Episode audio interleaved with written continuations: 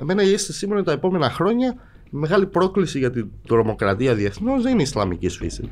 Είναι ακροδεξιά φύση. Γιατί βλέπουμε ότι οι κοινωνίες συντηρητικοποιούνται, στρέφονται προς λαϊκίστικα, ακροδεξιά, νεοεθνιστικά, νεοεθνικιστικά, νεοναζιστικά μοτίβα και πλέον αυτό το, η έκφανση, η militant έκφανση, η στρατιωτικοποιημένη έκφανση αυτού του φαινομένου δεν περιέχει κινδύνους τουλάχιστον για εμάς που ζούμε εδώ σε ευρωπαϊκές κοινωνίες. Μεταξύ των ροών, των προσφυγικών ροών που έρχονται από τη Μέση Ανατολή με παράτυπο τρόπο όπως είναι το περιεχόμενο μιας βάρκας που θα έχει μέσα 25 άντρες σε στρατεύσιμη ηλικία. Γιατί είδαμε και τις ανοησίες, αν με επιτρέψεις, του κ. Νουρί, ο οποίος μια μας είπε έχει 30 τζιχαντιστές, μια μας είπε έχει 50, μια μας είπε έχει 100. Τελικά καλά τζιχαντιστή δεν είχε.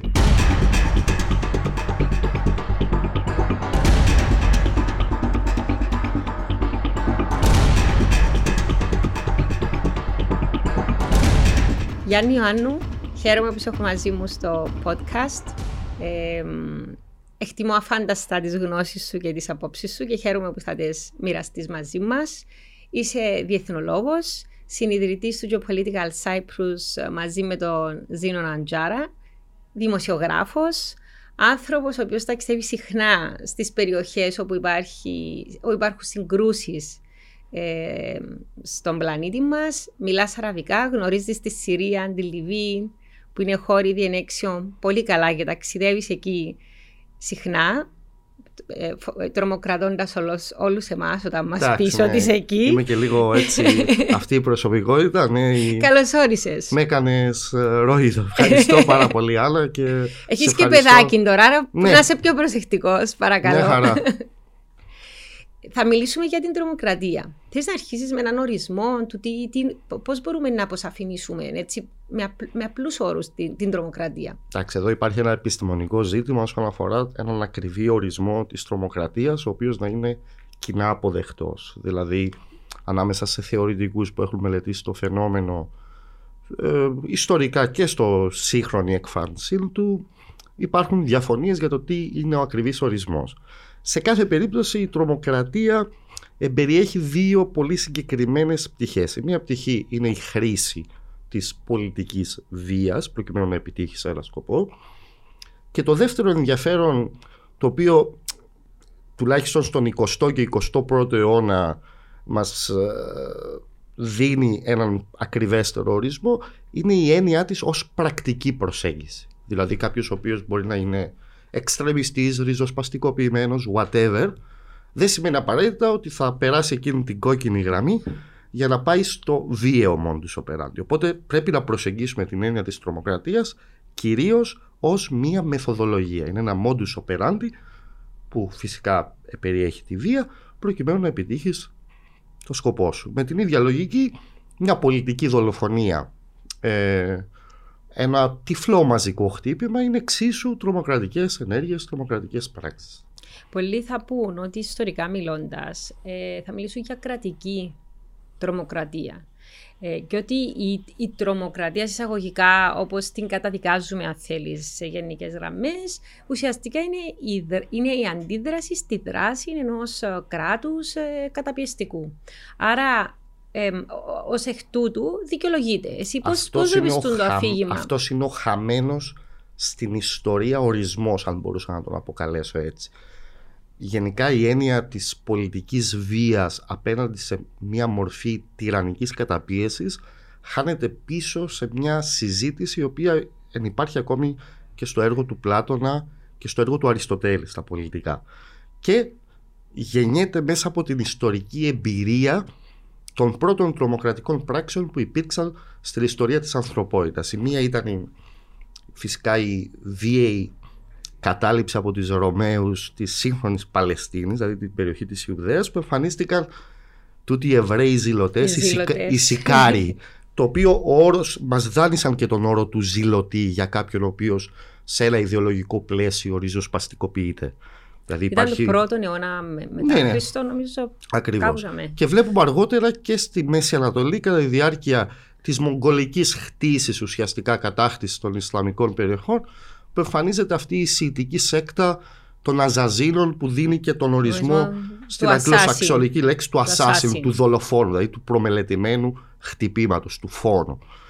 Άρα εδώ πέρα υπάρχει μια συζήτηση για το πώς είναι η τυραννία, η καταπίεση, κάποια μορφή τέλος πάντων στοιχειοθέτησης κρατικής τρομοκρατίας, δηλαδή το κράτος ως μονοπόλιο βίας το οποίο ασκεί βία και τρομοκρατεί τους πολίτες της ως μέσο αντίδρασης η τρομοκρατία. Βέβαια μετά έχουμε την ιστορική εμπειρία της Γαλλικής Επανάστασης που στοιχειοθετεί το σύγχρονο όρο Του της τρόμου. τρομοκρατίας, δηλαδή είναι η περίοδος της τρομοκρατίας, το reign of terrorism που είναι αυτή τη διετία μεταξύ 1792 και 1794 το οποίο αλλάζει άρδιν και τα ιστορικά διδάγματα της Γαλλικής Επανάστασης που είναι ένα κοσμοϊστερικό γεγονός που ο κόσμος εξεγέρθηκε απέναντι στη μοναρχία όπως αυτή ορίστηκε από την δυναστεία αυτή των Αψβούργων, των Λουδοβίκων. Οπότε έχω την αίσθηση ότι ναι, μεν, αλλά υπάρχει ένα μικρό αλλά το οποίο είναι η πολιτική πρακτική που έχει αποκτήσει πλέον και έχει νομιμοποιηθεί μετά τον 20ο αιώνα που η τρομοκρατία δεν είναι απλά αντίδραση πράξη ελευθερίας, ε, resistance, ε, τέλος πάντων ένας τρόπος αντίδρασης απέναντι σε όλη αυτή τη κρατική βία αλλά γίνεται κάτι άλλο. Δηλαδή γίνεται τι; Γίνεται κάτι μαζικό και κάτι τυφλό. Δηλαδή βλέπουμε ότι σε όλες τις περιπτωσιολογίες, αν κάτσουμε και τις αναλύσουμε τα τελευταία χρόνια, βλέπουμε ότι η μεθοδολογία της τρομοκρατικής slash τεροριστικής δράσης όπως αυτή στοιχειοθετείται ιστορικά δεν είναι η ίδια με τη σύγχρονη πρακτική. Δηλαδή είναι άλλο πράγμα το να χτυπήσει κάποιος και να εμπλέξει έναν στόχο σε μια περίοδο έτσι ευρύτερης στρατιωτικής σύγκρουσης και άλλο να χτυπήσει τυφλά άμαχο πληθυσμό. Εδώ υπάρχει μια διαφοροποίηση και το βλέπουμε αυτό ότι πολλά εθνικοαπελευθερωτικά κινήματα στον 20ο αιώνα κυρίως χρησιμοποίησαν ναι μεν τερορισμό, δηλαδή τρομοκρατική δράση, μια, έναν αυτοσχέδιο εκρηκτικό μηχανισμό, μια βόμβα υψηλής ισχύως, αλλά δεν στόχευσαν αμάχους. Και αυτό το βλέπουμε ότι έχει διαχωριστεί τα τελευταία χρόνια και υπάρχουν επιμέρους περιπτωσιολογίες που μας δείχνουν πάλι αυτή την αδυναμία ενός πλήρως αποδεκτού ορισμού για την τρομοκρατία. Και σε- ο- ε, για μας ο αγώνας της ΕΟΚΑ ήταν ένας αγνός εθνικοαπελευθερωτικός αγώνας. Ε, για τους Άγγλους όμως ήταν μια τρομοκρατική, η ΕΟΚΑ ήταν μια τρομοκρατική οργάνωση. Και εγώ ας πούμε, το αντιλήφθηκα, έτσι έχω ένας ανέκδοτο για την υπόθεση. Ήμουν στην Αγγλία, μου συστήνουν μια α, κοπέλα ε, και μου λέει, λέει η φίλη μου, ε, ξέρεις λέει ο πατέρας της τάδε έχει πεθάνει στην Κύπρο. Λέω εγώ ναι μα τι συνέβηκε και μου λέει ε, τον σκο- ε, he was killed by a terrorist. Τον σκότωσε ένας τρομοκράτης. Και σκέφτομαι εγώ, έγινε τρομοκρατικό χτύπημα στην Κύπρο. Ε, ξέρεις, προσπαθούσα να καταλάβω τι εννοούσε. Και μετά εννοούσε την ΕΟΚΑ. Τι είναι ο- Εντάξει, και εγώ αμέσως ούτε καν μου πέρασε που το νου ότι μπορούσε, ότι ο πατέρας ήταν στρατιωτικό, αστυνομικός θυμούμαι και πέθανε, ε, σκοτώσαν τον ε, κτλ. Αλλά αμέσως ξέρεις, τι που λέει, είναι το επιφάνη. Ναι, ότι, ακριβώς. ε, τον πεις εσύ, ότι οι τρομοκράτες του ενός για σένα είναι ήρωες. Ναι, ναι, Άρα δεν είναι- θα μπορούσα ποτέ να σκεφτεί μου πει κάποιος πεθάνε σε τρομοκράτη, ε, του σκότωσε τον τρομοκράτη στην Κύπρο, να σκεφτώ σκότωσε τον η ΕΟΚΑ. Υπάρχει μια αυτή η ρίση το one man's terrorist, it's another man's freedom fighter. Δηλαδή ότι αυτό που μπορεί για μας να είναι ο παππούς μας ή ο εθνικός μας ήρωας για τον άλλον είναι ο τρομοκράτης δολοφόνος του δικού του παππού. Είναι μια φράση η οποία αποδίδεται σε άνθρωπο ο οποίος προέρχεται μέσα από τα σπάργανα του Ισραηλινού απαράτους ασφάλειας και μην ξεχνάμε ας πούμε στην ΕΟΚΑ. Αν θέλουμε να προσεγγίσουμε την ΕΟΚΑ ως ιστορικό γεγονός, χρησιμοποίησε τρομοκρατικές μεθόδους. Δηλαδή χρησιμοποίησε Βομβιστικές βομβιστικές επιθέσεις, επιθέσεις, είχε ένα φοβερό οπλοστάσιο ε, αυτοσχέδιων βομβών και εκρηκτικών. Πρέπει όμως να δούμε με όλα τα λάθη και τις παραλήψεις και την κριτική προσέγγιση που πρέπει να έχουμε στην περίοδο 55-59 ότι μία σύγκριση με τη σύγχρονη παραδείγματος χάρη τρομοκρατία της Αλκάιντα Καμία σχέση. δεν έχει όχι μόνο καμία σχέση, δεν μπορεί να στοιχειοθετηθεί και επιστημονικά. Είναι δύο διαφορετικά contexts, ε, είναι δύο διαφορετικές ιστορικές περιόδοι, είναι δύο διαφορετικά endgames ε, και κυρίως αυτή η συζήτηση στην Κύπρο γίνεται έτσι με ένα πολιτικό κριτήριο. Δηλαδή βλέπουμε τώρα τη σύγχρονη τρομοκρατία, το Ισλαμικό κράτος στην Αλκάιντα και βγαίνει κάποιος ο οποίος δεν συμφωνεί με τον αγώνα της ΕΟΚΑ πολιτικά και μπορεί να πει Α, ήταν τζιχαντιστές οι αγωνιστές τη ΕΟΚΑ. It's not the case. Ε, Μιλάς για κάτι που ούτε αξίζει να συζητήσουμε. Μάλιστα, ένας από τους αγαπημένους μου θεωρητικούς, ε, ο οποίος είναι μάλιστα και πολύ ακροαριστερός, ο Ρόμπερτ Τέιμπερ, ένας δημοσιογράφος, ο οποίος κατέληξε στο τέλος να μείνει με το καθεστώς του Φιντέλ Κάστρο στην Κούβα. Δηλαδή πήγε να καλύψει τα γεγονότα και στο τέλος έγινε μέρος αυτής της προσπάθειας. Ναι, ακριβώς. ο οποίος έχει γράψει ένα κλασικό βιβλίο για τον ανταρτοπόλεμο, το Θεωρία περί ανταρτοπολέμου, Ο πόλεμος του ψήλου, The Flea War. Αφιερώνει ένα ολόκληρο κεφάλαιο στη δράση της ΕΟΚΑ και μάλιστα κάνει μια συγκριτική περιπτωσιολογία με την Ιργούν. Η Ιργούν είναι η οργάνωση η οποία προέκυψε μέσα από τους κόλπους της Χαγκανά στον αντίστοιχο αγώνα των Ισραηλινών για εθνική mm. ανεξαρτησία και η οποία ήταν οι πιο σκληροί τεροριστές. Βάζαν βόμβες παντού. Πάλι στους Βρετανούς στο, στην τότε Παλαιστίνη. Ο ένας εκ των αγωνιστών, και βλέπουμε ότι είναι κοινή η ιστορία εδώ, είναι ο Μεναχέμ Μπέγκιν. Έγινε μετέπειτα ο, ο πρωθυπουργός της χώρας, ο ηγέτης του κράτους του Ισραήλ. Άρα βλέπουμε ότι και ο ίδιος ο Γρίβας προσεγγίζει, ενώ είναι ιδεολογικά το αρχέτυπο, όπως λέει ο Ρόμπερτ Τέιμπερ, ενός άλλου ιδεολογικού αφηγήματος, προσεγγίζει τον αγώνα της ΣΟΚΑ με, με τεροριστικά στοιχεία. Ξέρεις, θέλω να, μιλώντας έτσι για ιστορική αναδρομή, όταν το σκεφτείς, όταν μελετούμε τις πρώτες ε, τρομοκρατικές ε, ενέργειες, αν θέλεις, αναφερόμαστε στη τσαρική Ρωσία, στους αναρχικούς του Μπακούνιν. Ε, μιλούμε για state terrorism και είπαμε πριν ότι αναγκάζονται, εξαναγκάζεσαι να αντιδράσεις με τον τρόπο. Μετά έχουμε μια άλλη αντίδραση, Γιάννη. Έχουμε την αντίδραση μιας αριστερής ιδεολογίας, αν θέλεις, ε, ενάντια σε ένα κατεστημένο του καπιταλισμού. Είναι οι ερυθρές ταξιαρχίες στην Ιταλία, είναι η 17η του Νοέμβρη, ε, Νοέμβρη στην, στην Ελλάδα. Ε, και σιγά σιγά απομακρυνούμαστε από το αφήγημα, που είναι το, το story, και τώρα φτάνουμε σε ένα... Όταν μιλούμε για τρομοκρατία σήμερα σκεφτόμαστε ε, Ισλάμ.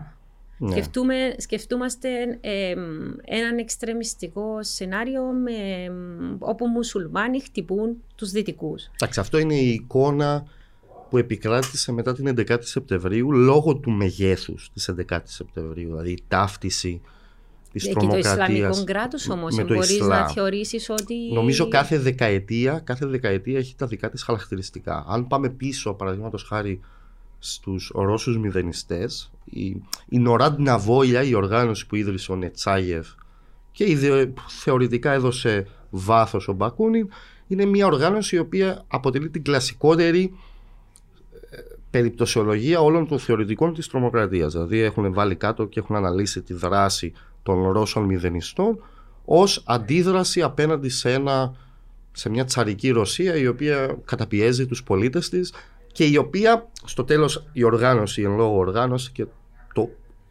το impact, το legacy που άφησε η κατήχηση του επαναστάτη ως έργο το οποίο έχει ριζοσπαστικοποιήσει όλους τους ακροαριστερούς mm. σλάς αναρχικούς ε, ε, χώρους οδήγησε σε ένα κορυφαίο γεγονός που ήταν η διαδολοφονία του Τσάρου. Mm. Όμως η Νοράντ Ναβόλια όταν προσέγγιζε σε προηγούμενη απόπειρα δολοφονίας του Τσάρου ε, και είδε ότι μπορεί να κινδυνεύσουν άμαχοι, έκοψε πίσω. Όπως και στην περίπτωση της ΟΚΑ. Έχουμε θανάτους αγωνιστών οι οποίοι λόγω λάθος προγραμματισμού πέρασε σχολικό λεωφορείο και ο άλλος αγκαλιάσε τη βόμβα ε, για να μην ναι. σκοτωθούν τα μωρά.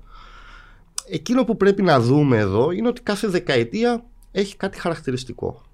Με τα πολεμικά στην Ευρώπη λόγω και του διαχωρισμού, λόγω και του ψυχρού πολέμου, λόγω και διάφορων επιμέρους συνθήκων στις τοπικές κοινωνίες εμφανίστηκαν φαινόμενα τα οποία γέννησαν την ακροαριστερή τρομοκρατία και έχει να κάνει πάλι με τον βαθμό αν θέλεις ατιμορρησίας διαφόρων πολιτικών συνθήκων που προέκυψαν. Άρα εσύ του τον βρίσκεις το... Ε, με ενδιαφέρει τον που μιλάς για την ατιμορρησία. Θέλω έτσι όταν να μας το, να το εξηγήσεις. Να το, να το εξηγήσω με ένα ναι, παράδειγμα το οποίο ναι. είναι έτσι πιο κοντά σε εμάς, ας πούμε, στον ελληνόφωνο κόσμο. Όταν πρωτοεμφανίστηκε η 17 Νοέμβρη, ένα από τα χτυπήματα που έφερε η Σπέρα ήταν η εκτέλεση του Μάλιου. Ο Μάλιος ήταν ένας αρχιβασανιστής της Χούντας, δηλαδή το ντοκιμαντέρ Ατήλας 74 του Κακογιάννη που έχει μέσα ανθρώπους που περιγράφουν το πώς τους έδαιναν, πώς τους κάναν βασανιστήρια της φάλαγγας, όλα αυτά. Τα είχε, ε, εξε... ε, Τα είχε τελειοποιήσει, αυτός ο άνθρωπος. Ναι. Αυτός ο άνθρωπος όταν αποκαταστάθηκε η δημοκρατία στην Ελλάδα, he, get- he got away with it, δηλαδή κατάφερε με κάποιο τρόπο να γλιτώσει. Όταν, Όπως και πολλοί άλλοι Γιάννη. ναι, όταν τον εκτέλεσε η 17 Νοέμβρη με έναν τρομοκρατικό τρόπο, Ήταν ηρωικό χτύπημα. Ήταν Γιάννη. ένα χτύπημα Ναι. το οποίο η κοινή γνώμη στη συγκεκριμένη χρονική στιγμή, δεδομένη στιγμή, μιλάμε τώρα για τις ε, τέλη της δεκαετίας του 70 και βλέποντας και μελετώντας τον τύπο της εποχής βλέπεις ότι από την αριστερή εφημερίδα μέχρι την πιο συντηρητική δεξιά βγήκαν με πρωτοσέλιδους τίτλους τύπου να γιάσουν τα χέρια σας. Καλά κάνατε και το σκοτώσατε. Ναι, ακριβώς. Το επικρότησε η κοινή γνώμη. Άρα γιατί βλέπουμε- ήταν αναγκαίο να θέλεις για να υπάρχει εξηλαίωση, ε, να υπάρξει δικαιοσύνη σε κάποιον άνθρωπο, ο οποίος αυταπόδειχτα ήταν ένα, αν θέλεις, ένας κακός Εντάξει, για το κοινωνικό σύνολο. Αυτό όμως δείχνει και τα όρια της κοινή γνώμης και του πόσο πολύπλοκο σαν ιδέα είναι το περιδικαίου αίσθημα. Κάτι που το βλέπουμε και στην Κύπρο και σε όλες τις κοινωνίες, ότι σημαίνει κάτι, ο κόσμος νιώθει ότι έχει αδικηθεί. Είναι μια άλλη συζήτηση αυτή. Για να επανέλθουμε όμως στο κομμάτι της τρομοκρατίας, πρέπει να δούμε ότι κάθε, σε, σε δεδομένες χρονικές περιόδους υπήρξε η δράση, ας πούμε, των Ιταλών, των ε, Γερμανών, Γερμα... Ιταλικών, Γερμανικών τρομοκρατικών Ναι. οργανώσεων και πάντα εδώ πέρα υπάρχει αν θέλεις ένα πολύ συγκεκριμένο σε δεδομένο χρόνο και χώρο συγκείμενο το οποίο μπορείς να προσεγγίσεις αναλυτικά τη δράση αυτών των οργανώσεων. Πάλι πρέπει να δ- διαχωρίσουμε όμως την πολιτική πρακτική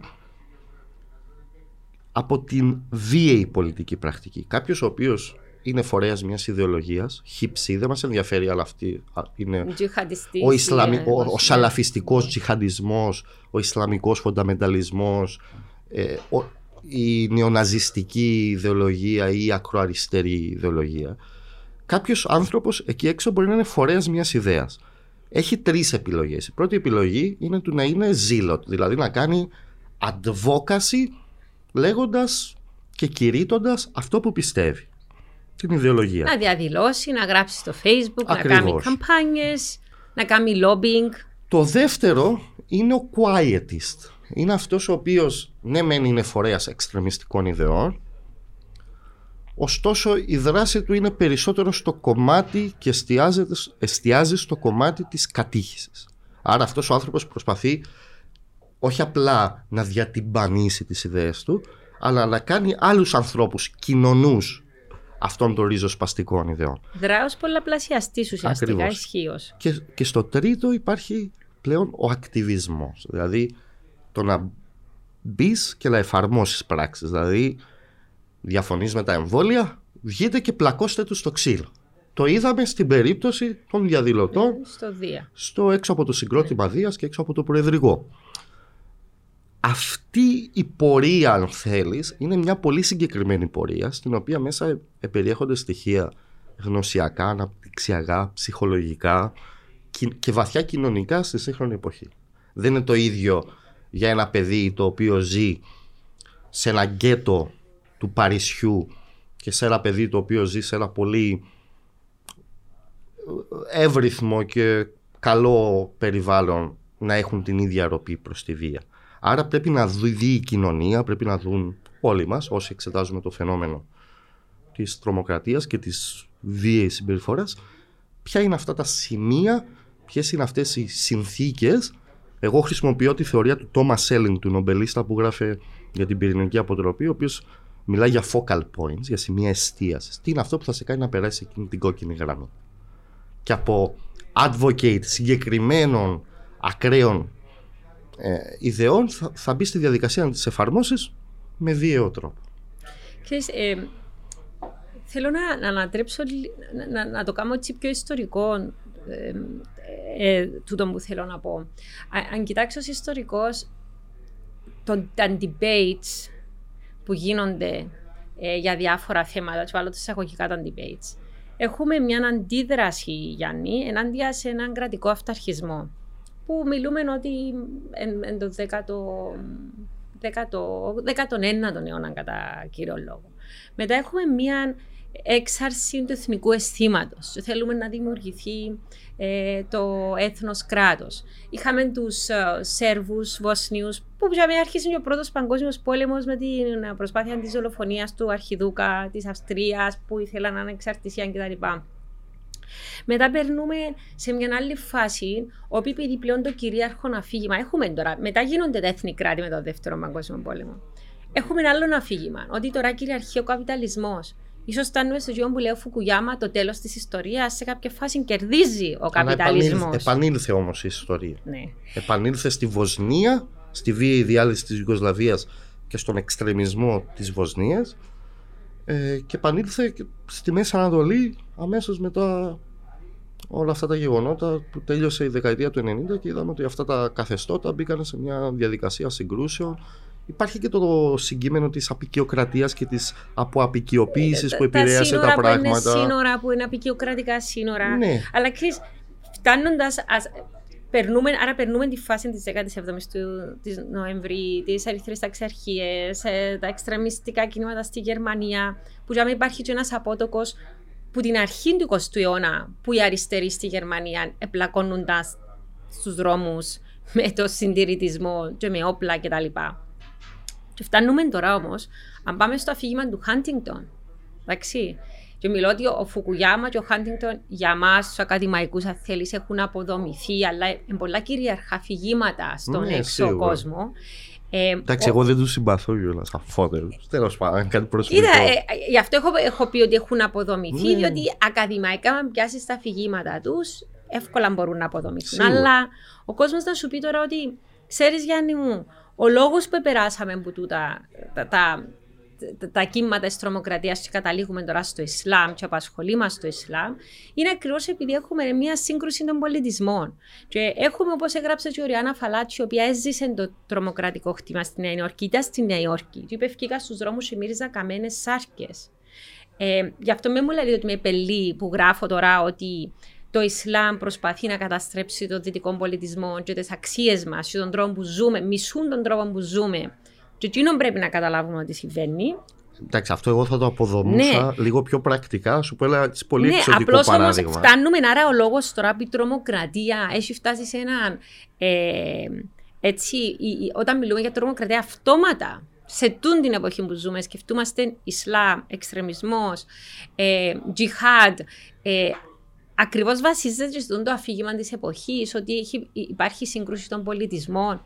Στο σημείο. Καταλάβεις, δηλαδή το zeitgeist νομ... γύρω μα, είναι τούτο το, τούτη, τούτο το πνεύμα. Απλά νομίζω ότι η Μέση Ανατολή και το Ισλάμ κατ' επέκταση αποτελεί ένα σημείο εστία το οποίο ε, έχουμε εστιάσει λόγω πολλών αναπτυξιακών παραγόντων. Ένας είναι ο τρόπος που καλύπτονται τα πράγματα από τα μέσα μαζικής ενημέρωσης. Όμως κάτι το οποίο αποδομεί σε βάθος τη σύγκρουση πολιτισμών είναι ένα πολύ απλό στοιχείο. Ε, αν δούμε τον Άντρες Μπρέιβικ, αυτό το μακελάρι της Νορβηγίας, ο οποίος τι είναι, είναι μια κλασική περίπτωση ενός ψυχοπαθούς ε, ατόμου, ο οποίος.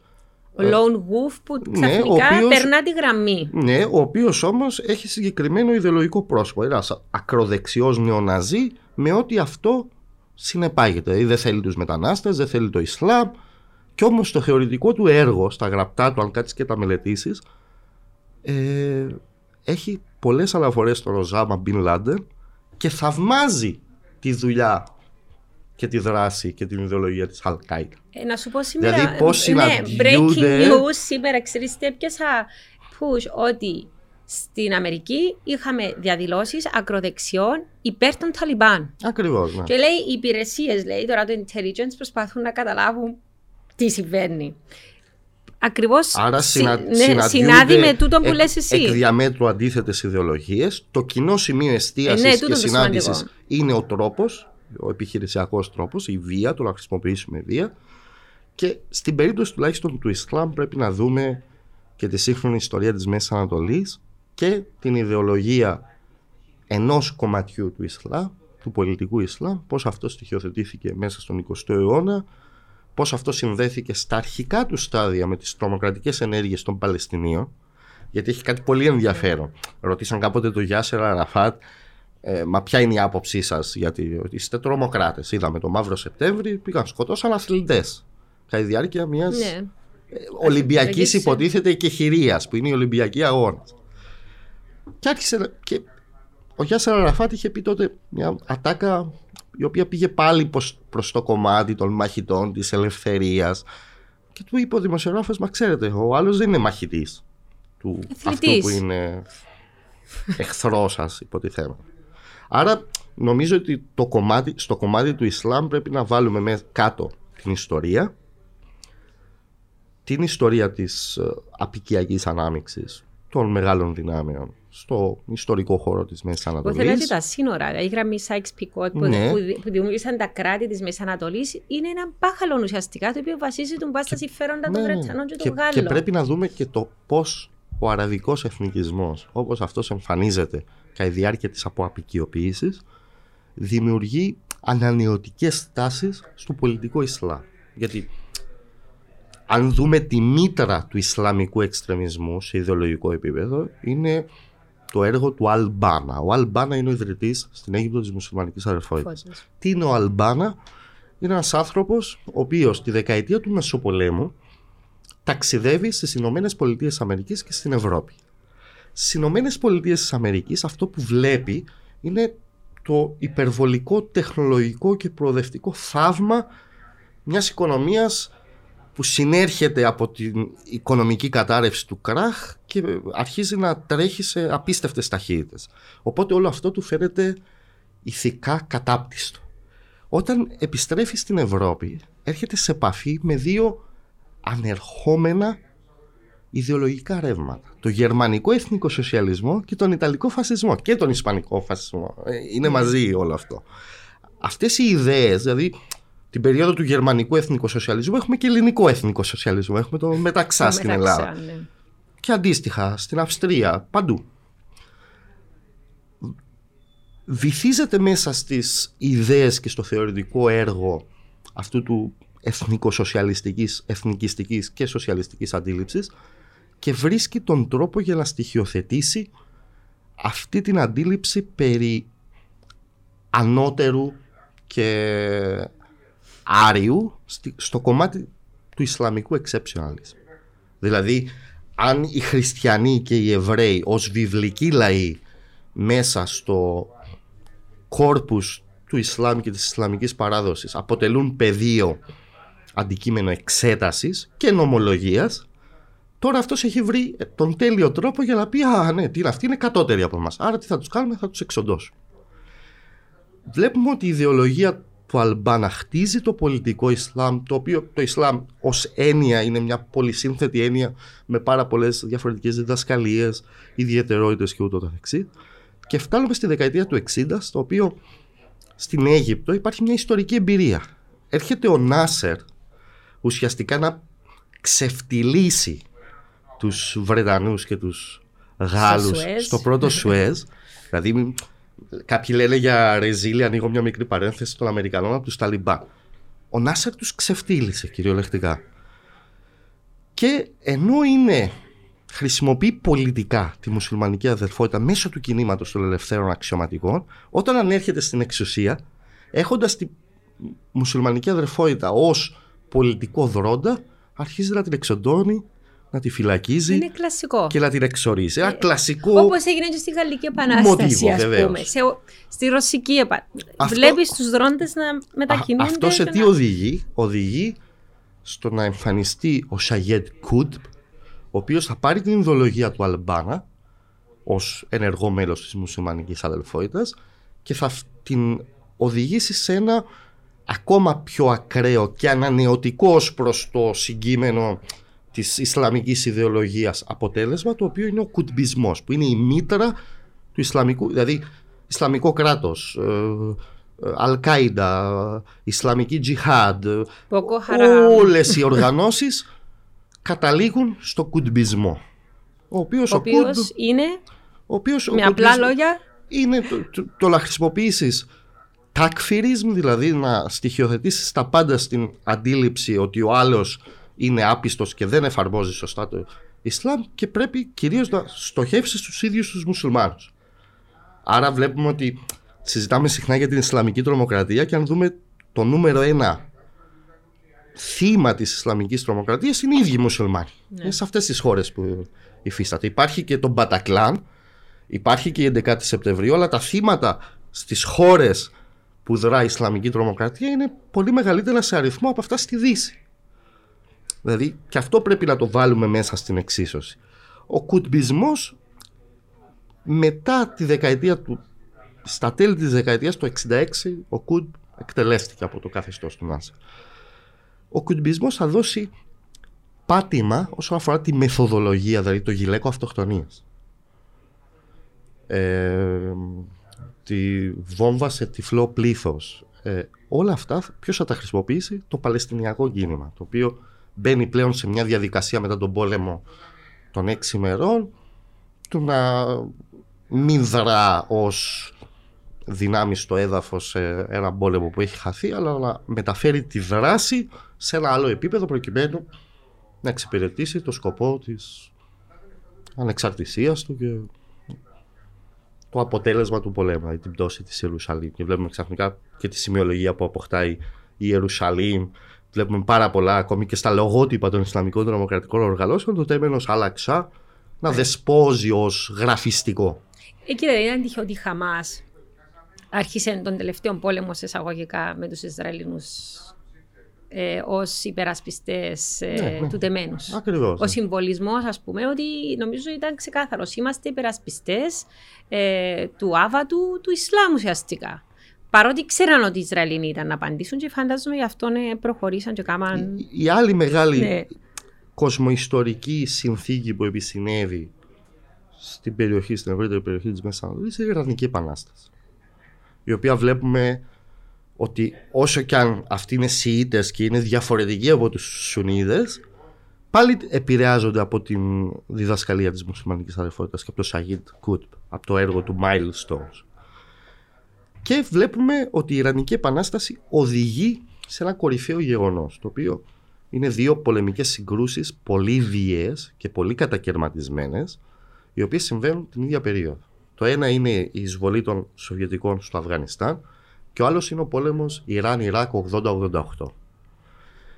Αυτές οι δύο πολεμικές συγκρούσεις γέννησαν ένα νέο ρεύμα Ισλαμικού εξτρεμισμού που το είδαμε μετά το 1988 με την ίδρυση της Αλ-Κάιντα και το πώς η εμφάνιση της Αλ-Κάιντα ως τρομοκρατικής οργάνωσης επιχειρησιακά ως δρώντας έφτασε στο peak της τρομοκρατικής της δράσης με τα χτυπήματα της 11 η Σεπτεμβρίου, τη σειρά χτυπημάτων, η οποία είναι, είναι πολύ εντυπωσιακά ως προς την σύλληψη και εκτέλεση.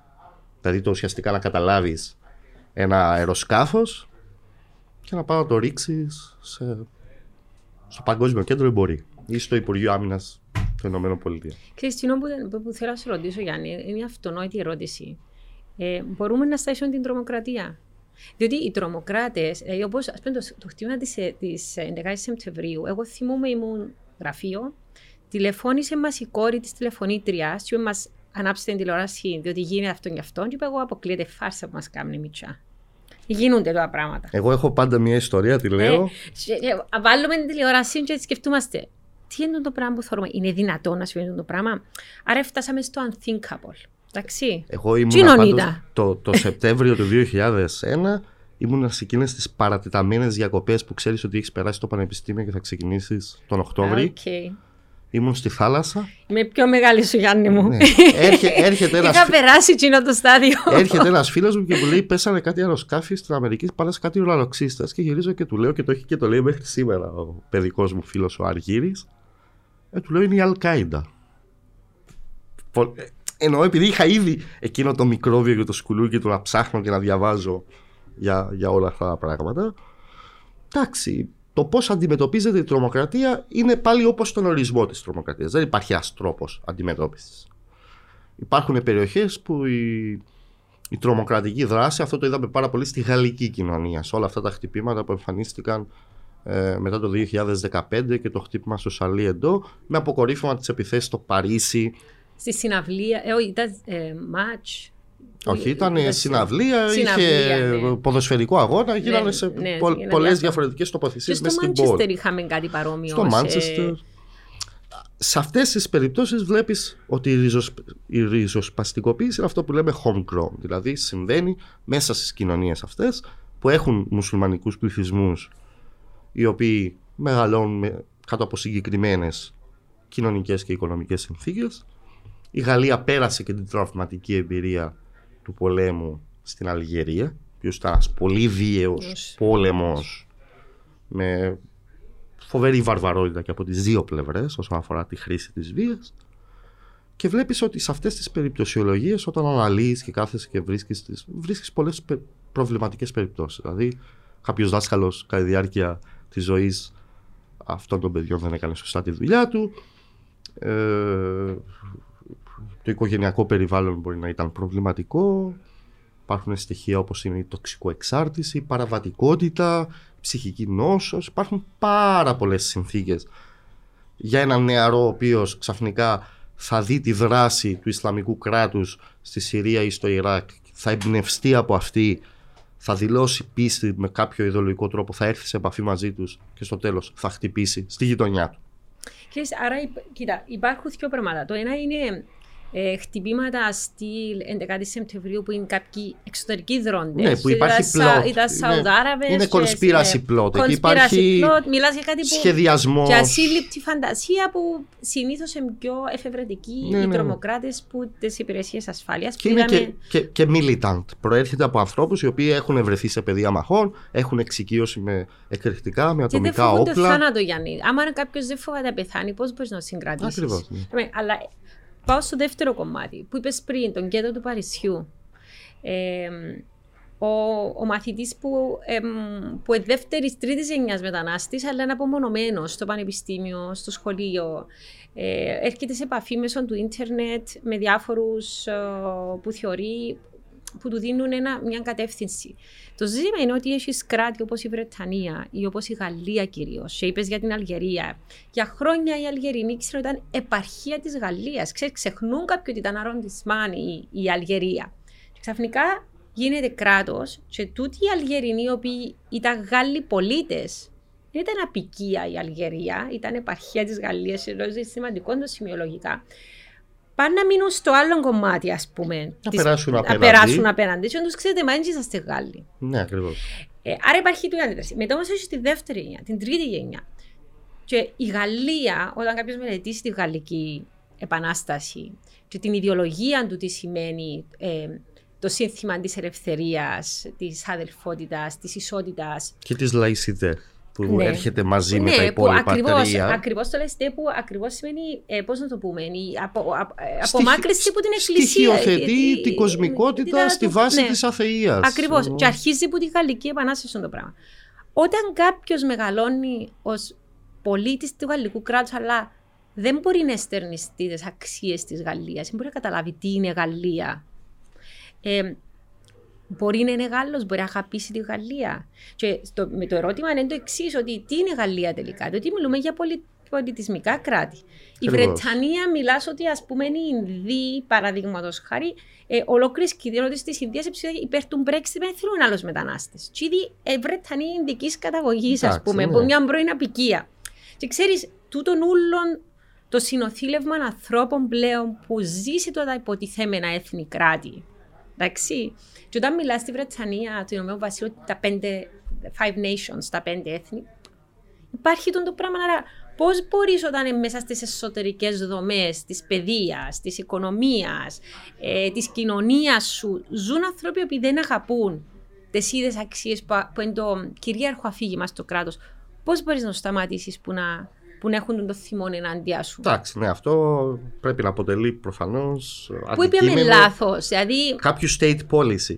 Αυτό όμως που. Αυτά έρχονται και παρέρχονται. Η μεταβλητή που παραμείνει σταθερή σε αυτό το σημείο είναι ότι κάποιος ο οποίος θα ριζοσπαστικοποιηθεί με κάποιον τρόπο και θα επιλέξει τον δρόμο του βίαιου ριζοσπαστισμού. Ο Τόμα Σέλινγκ, ο νομπελίστας, στο οποίο πάντα επιστρέφω όσο αφορά τη θεωρία του, των σημείων εστίασης, έκανε το εξής κοινωνικό πείραμα διάσπασης με τους φοιτητές τους. Τους έδινε μια κόλλα, το οποία περιείχε ένα πίνακα με τετράγωνα, αλφαριθμητικά, Α1, Β1, και τους έλεγε να κάνετε όλοι τικ ένα κουτάκι, χωρίς να συνεννοηθείτε μεταξύ σας.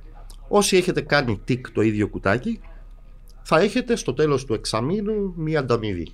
Ένα, συν έναν βαθμό στις, στα μαθήματά σας. Όλοι κάναν το α1.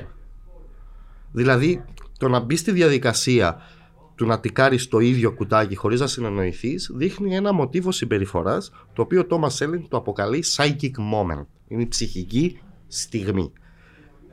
Πώς έχει αυτό εφαρμογή στην έννοια της τρομοκρατίας, ότι όταν επιλέγει το Ισλαμικό κράτος να χτυπήσει τη γαλλική κοινωνία, δημιουργεί ένα σημείο εστίασης προκειμένου να κάνει εκείνον τον προβληματικό νεαρό από τον γκέτο για τον οποίο αναφερόμασταν πριν, να τικάρει εκείνο το κουτάκι.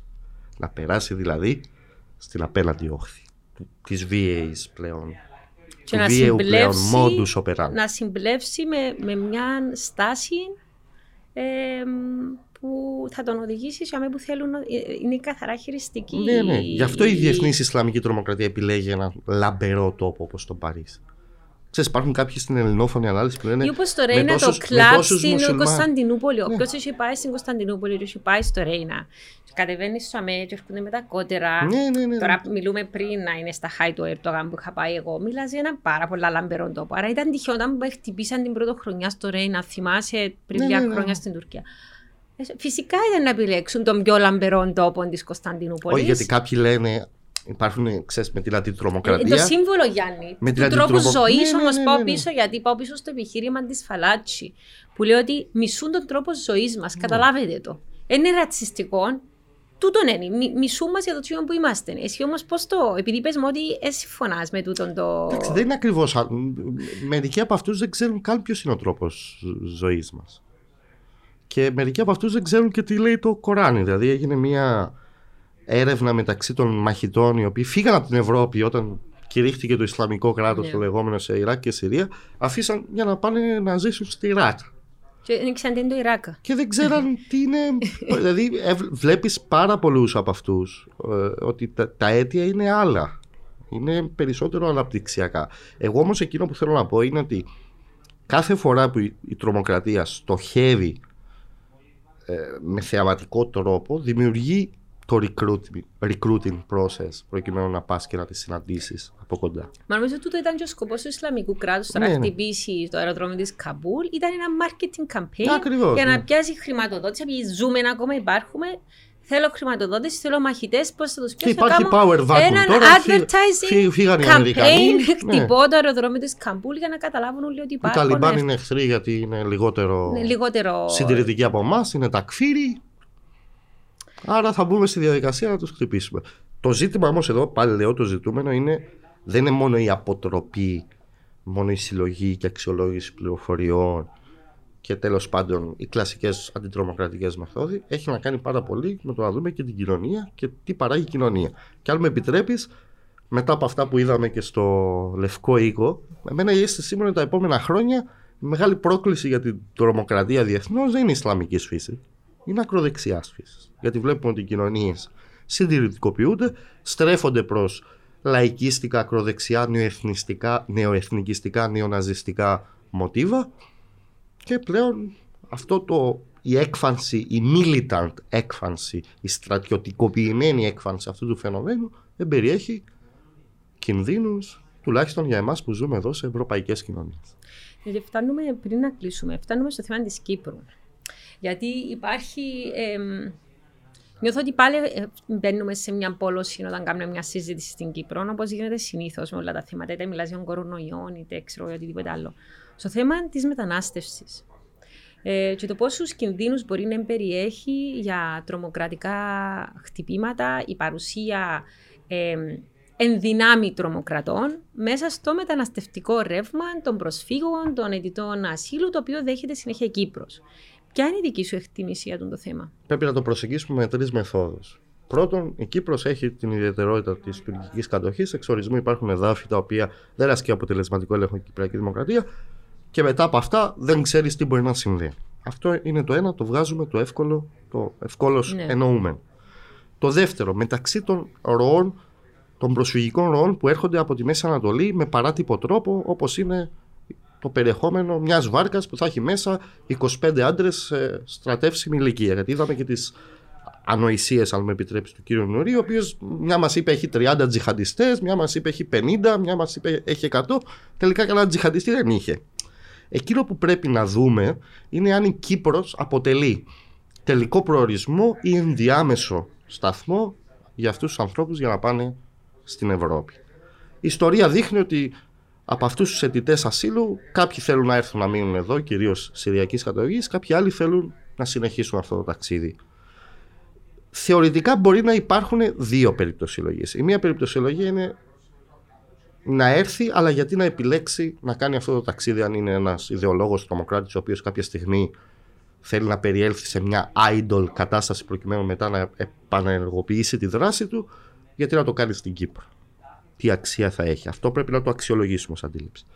Το δεύτερο, το οποίο είναι, περιέχει και λίγο μια παγίδα μέσα, είναι ένας άνθρωπος ο οποίος πολέμησε σε μια οργάνωση από τις χιλιάδες οργανώσεις που εμφανίστηκαν τουλάχιστον στο Συριακό εμφύλιο και ιδεολογικά ε, εκτείνονται από ένα ρεύμα της light μουσουλμανικής αδερφότητας του Συριακού branch, τους σουροριστές που λέμε της Συρίας μέχρι την Al Qaeda ή το Ισλαμικό κράτος είναι ένας άνθρωπος ο οποίος αποδρά για μια σειρά λόγων δηλαδή ένας πρώην μαχητής ε, φεύγει και παίρνει το δρόμο της προσφυγιάς Προφανώς γιατί ή διαφωνεί με τα τρία-τέσσερα χρόνια δράσης ναι. του ή επειδή θέλει αυτή τη δράση να την εξάγει. Ο, ο μιλιταρισμός από μόνος του δεν αποτελεί κριτήριο αξιολόγησης του τρομοκρατικού κινδύνου. Και εμείς πήγαμε στην εθνική φορά, είμαστε έφεδροι, έχουμε τζιτρία σπίτι μας, δεν μας κάνει ενδυνάμει τρομοκράτη αυτό το πράγμα. Οπότε πρέπει να αξιολογήσεις τον τρόπο και να βρεις τα στοιχεία εκείνα που παραπέμπουν στο παρελθόν αυτού του ανθρώπου, αν και εφόσον αποδειχτεί ότι είχε ενεργό εμπλοκή και ανάμειξη, γιατί είχαμε τέτοιες περιπτώσεις στην Κύπρο, σε μαχητική οργάνωση. Βέβαια, το να είσαι, να το πω έτσι λίγο και ας ακουστεί κάπως, μέλος της Σαχράν Αλσάμ δεν σε κάνει αυτόματα τρομοκράτη. Το να είσαι μέλος όμως μιας άλλης οργάνωσης όπως είναι αυτό που έγινε η Χαγιάτα Χρήρα Αλσάμ σήμερα, μπορεί να σε κάνει είναι όλα σχετικά. Άρα εκεί πέρα χρειάζεται και λίγο expertise, χρειάζεται και μια προσωπική συνέντευξη, χρειάζεται και μια αξιολόγηση και στοιχειοθέτηση μιας υπόθεσης προκειμένου με, ως κράτος δικαίου που είμαστε, αυτόν τον άνθρωπο είτε να τον φυλακίσουμε για τρομοκρατική δράση είτε να τον απελάσουμε. Γιάννη, σε ευχαριστώ. Και εγώ σε ευχαριστώ. Για μια πολύ ενδιαφέρουσα συζήτηση. Μπορεί να, μπορεί να μιλούμε για ώρες. Ναι, σίγουρα. Για ώρες. Και εσύ το αντικείμενο το ξέρεις καλά. σε ευχαριστώ. Και εγώ σε ευχαριστώ πάλι.